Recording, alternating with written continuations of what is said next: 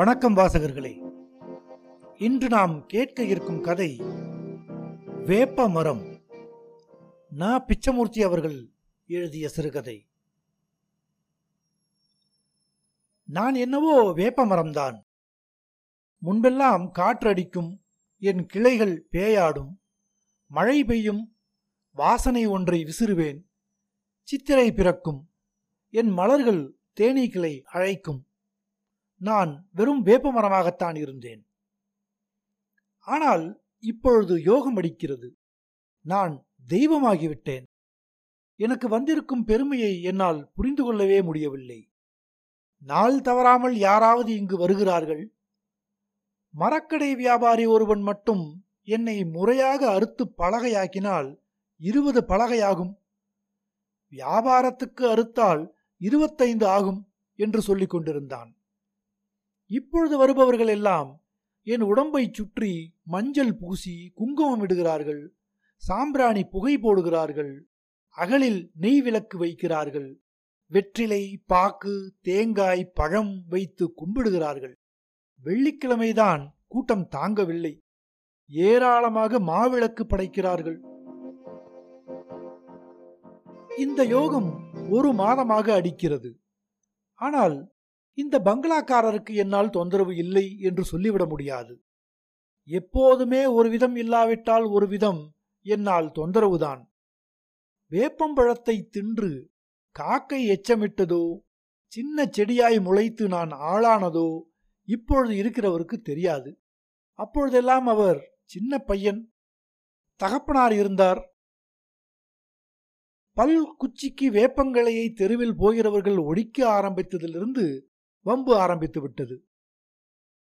வேப்பமரம் ஒன்று இருக்கிற விஷயம் நகரசபையார் வெளியிட்ட ஏல நோட்டீஸை பார்த்த பிறகுதான் இவர் கவனத்துக்கு வந்தது. அதற்கு பிறகு என் விஷயத்தில் இவருக்கு திடீரென்று அக்கறை பிறந்தது. வக்கீல் வீட்டுக்கு போய் நகரசபைக்கு ஆட்சேபனை நோட்டீஸ் ஒன்று கொடுத்தார். அதற்கு பிறகு நகரசபை ஆணையாளரை பார்த்து பேசினார். முடிவாக பிளான் சங்கிலி எல்லாம் எடுத்துக்கொண்டு அதிகாரி ஒருவர் வேலியோரம் வந்து அளந்து பார்த்தார். அவர் என்ன சொன்னாரோ என்னவோ ஏல பேச்சு அதற்கு அப்புறம் அடங்கி போய்விட்டது.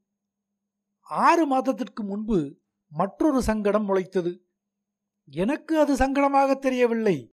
ஆனால் மற்றவர்கள் அப்படி நினைத்தால்தானே? முளைப்பதும் இலை விடுவதும் கிளையாவதும் மலர்வதும் நாமாக செய்கிற காரியமா?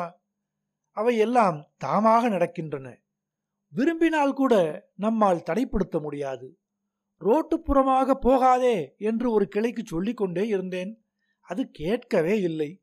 அந்த கிளை பழுக்க ஆரம்பித்ததும் கவலையாகத்தான் இருந்தது. ஆனால் கவலைப்பட்டு என்ன பயன்? நாளடைவில் கிளை பட்டு போய்விட்டது. ஒரு நாள் யாரோ பிச்சைக்காரன் மரத்தடியில் தகரக் குவளையையும் கழியையும் வைத்துக்கொண்டு படுத்து கொண்டிருந்தான். நல்ல வெயில் வேலை பலமான காற்று ஒன்று அடித்தது. மழ மழ என்ற ஓசையுடன் பட்டுப்போன கிளை திடீரென்று முறிந்து விழுந்தது. கிளை விழுந்த ஒரு நிமிஷத்துக்குள் அங்கே பெரிய கும்பலும் கூக்குரலும் ஆகிவிட்டன. அந்த கலவரத்தில் முதலில் ஒன்றுமே தெரியவில்லை. பிறகு தலையில் காயம்பட்ட ஒரு இளைஞனை தூக்கி ரிக்ஷாவில் ஏற்றிக்கொண்டு சிலர் சென்றபொழுதுதான் விஷயம் புரிந்தது. கீழே சென்று கொண்டிருந்த இளைஞன் தலையில் கிளை விழுந்து ஆபத்தை உண்டாக்கிவிட்டது. ஆனால் நான் பிறந்து வளர்ந்ததற்கோ தெருப்புறம் கிளை நீண்டு சென்றதற்கோ நானா பொறுப்பு? இந்த சின்ன விஷயம் அந்த கும்பலுக்கு தெரியவில்லை. அடுத்தாற்போல பக்கத்தில் படுத்து கொண்டிருந்த பிச்சைக்காரனுக்கு ஒன்றும் நேரவில்லையே என்பதை ஆராய்ந்து பார்க்க வேண்டாமா? ஒரே கும்பலாக விழுந்தடித்துக் கொண்டு பங்களாவுக்குள் நுழைந்தார்கள். பங்களாக்கார அம்மா பயந்து போய் முன் ஹாலுக்கு வந்தாள். ஆளுக்கு ஒருவராக நெருப்பு கக்க தாறுமாறாக பேசினார்கள். மரத்தை வெட்டிவிட்டு மறுகாரியம் பார்க்கிறீர்களா? இல்லை நாங்கள் வெட்டி விடட்டுமா என்று அதட்டி கேட்டபோது அந்த அம்மாளுக்கு ஒன்றும் சொல்லத் தெரியவில்லை. ஐயா வந்தவுடன் சொல்லி செய்ய சொல்லுகிறேன். என்றாள். அதற்கு ஏற்றாற்போல பங்களாக்காரர் நுழைந்ததும் கும்பல் அவர் மீது பாய்ந்தது. விஷயத்தை அறிந்து கொண்ட பங்களாக்காரர் இரண்டு நாளுக்குள் வெட்டிவிடுவதாக உறுதி கூறிய பின் கூட்டம் கலைந்தது. ஒருவன் மட்டும் இப்பொழுதெல்லாம் வெட்ட வேண்டாம் ஒரு ஆளை கொன்ற பிறகு வெட்டலாம் என்று அவருடைய உறுதிமொழியை கிண்டல் செய்து கொண்டே போனான்.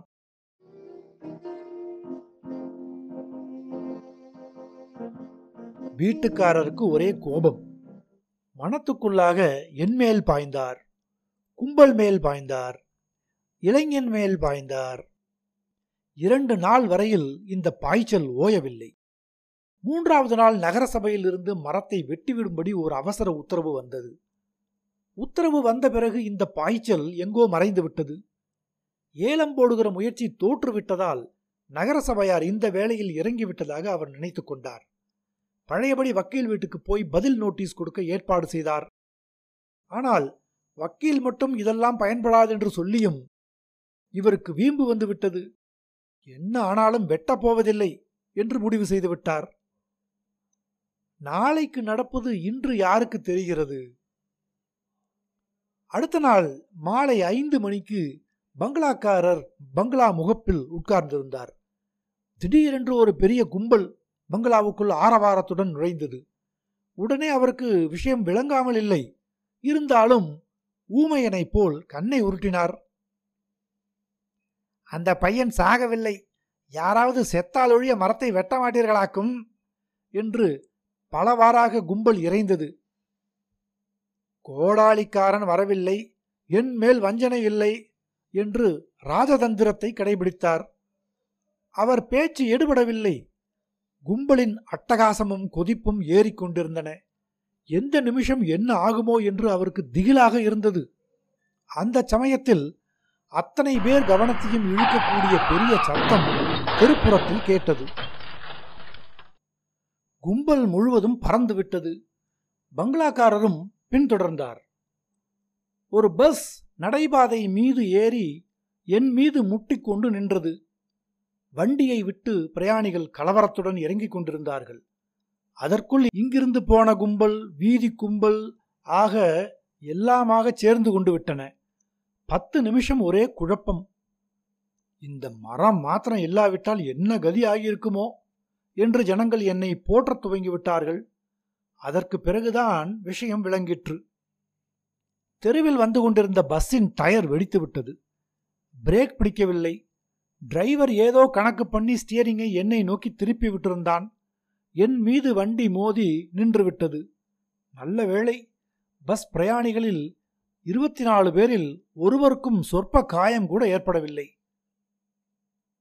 மரத்தை வெட்டாதது நல்லதாகத்தான் போச்சு.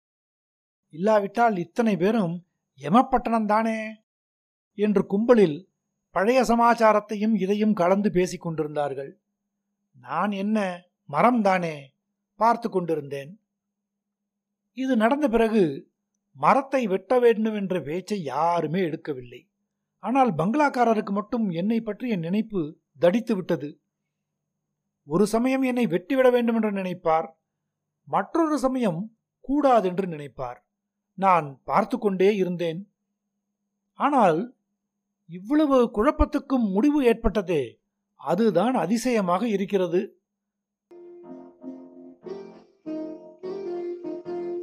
பஸ் வந்து மோதிய மூன்றாம் நாள் மற்றொரு கிளையின் அடிப்புறத்திலிருந்து பால் விடாமல் வடிய ஆரம்பித்தது. இதை யார் கவனித்தார்களோ? எப்படித்தான் இந்த விஷயம் ஜனங்களிடையே பரவிற்றோ தெரியவில்லை. அன்று முதல் தெய்வமாகிவிட்டேன்.